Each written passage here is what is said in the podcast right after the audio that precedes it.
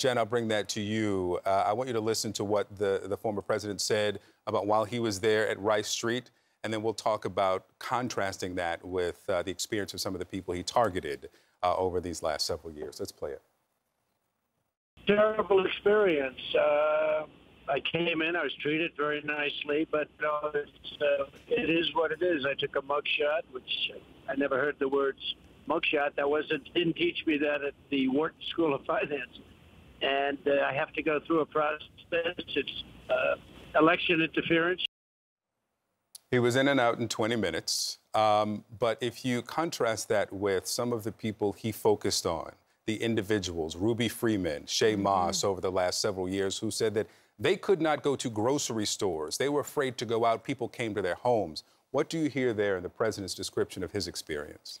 I just don't think he gets it. And I think, you know, when we see the Marjorie Taylor Greene MAGA mugshot, there seems to be a real disconnect from reality. Look, Rice Street is is a jail that is awful. No right? question. People are dying there because the conditions are so absolutely deplorable. So the fact that he basically got this this great treatment, he comes in 20 minutes in and out, right, um, done and done, and, and somehow that was awful and bad when the reality is people that get booked every day there and that have their mugshots taken and that actually have to be in jail there, this is very, very serious. And so, you know, for all of these people doing these MAGA mugshots for whatever reason they're doing it, they just have no understand what this really stands for. I mean, this this is not good, right? He is in significant legal trouble. And so whether he thinks this is more of a political thing that he needs to massage or not,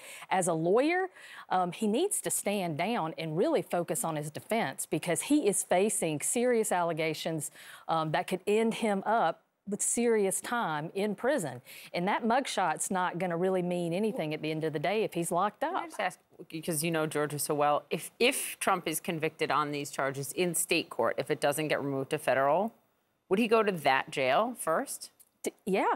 That yes, one that yes. he was in last he, he would be he would be held there um, until they send him to whatever prison um, he is then he assigned to. Time. If okay. he got jail time. Trump was arrested, booked, photographed, fingerprinted, now has an inmate number. He was then released under a bond agreement. He did not pay the full $200,000. Instead, he used a bail bonding company. Joining us now, criminal defense attorney and former prosecutor in Fulton County, Clint Rucker. Um, Jeremy Saland and Jen Jordan are back with us. Clint, I'm, I'm starting with you because you're joining the conversation. Uh, for the sheriff who said that um, until somebody tells him different, the president, former president, is going to be treated like everybody else. How close to everybody else was this process for Trump? Well, again, uh, good morning and thank you for having me. Uh, I will tell you that um, the uh, former president was treated uh, like every other defendant in as much as he was required to uh, post a bond, to actually appear personally uh, at the Fulton County Jail and go through the normal booking process, which included the surrendering of his fingerprints and the taking of a mugshot photo.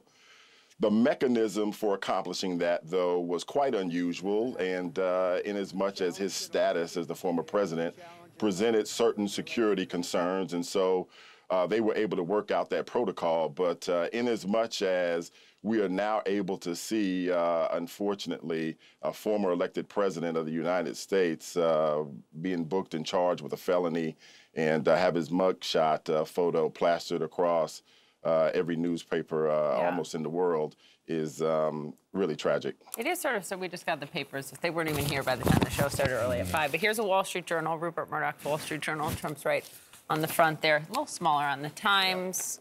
Washington Post, same thing. And this is going to be not just here, but around the world. Jeremy, let's just push forward to Monday. Mark Meadows goes before a judge, wants to get this thing moved to federal court. Um, and that would, and, and Trump would want that too. So where does that go on Monday?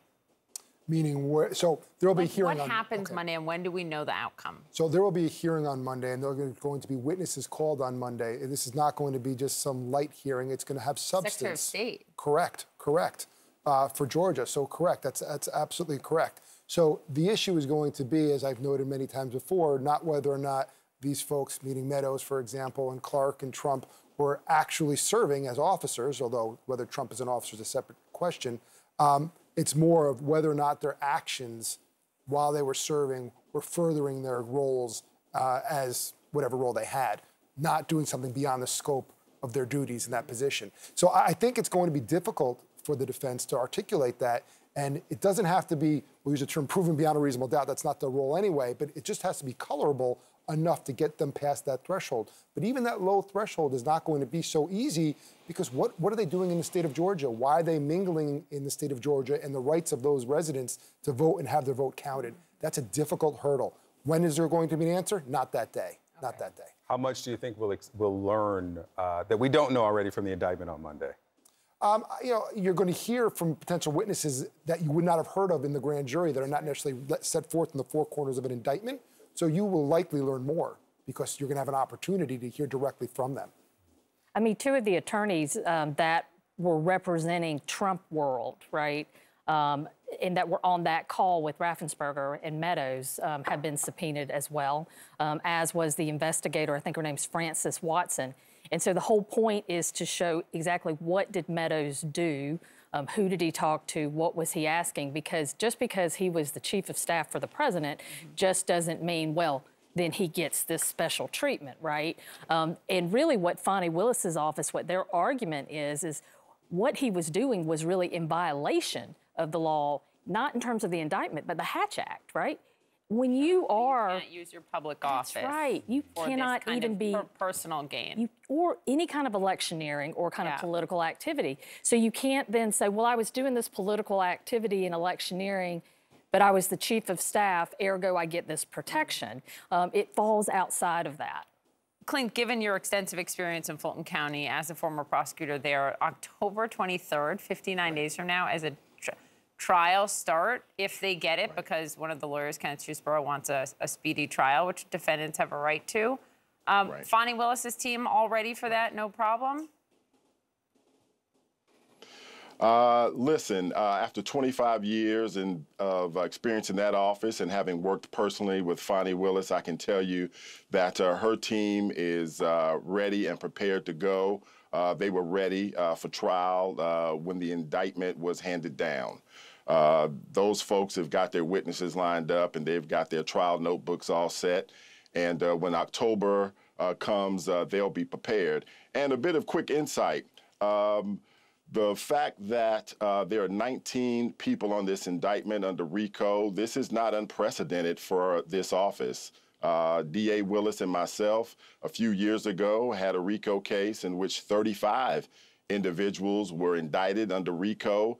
Uh, 21 of those individuals entered into negotiated guilty pleas and accepted responsibility and testified during the trial, with 12 that actually were tried together. It's the longest criminal jury trial in Georgia history, a little more than eight months. But the complex was able to accommodate all those defendants, all those lawyers, uh, all the evidence, and uh, we were able to present a comprehensive case to the jury. Uh, and 11 of the 12 uh, received um, guilty convictions. And so uh, the prospect of uh, this case is not overwhelming or unprecedented for this defense team in this office. They certainly have a lot of experience in RICO, including an ongoing one um, right now. Appreciate it. Very good Right. to have all your perspective.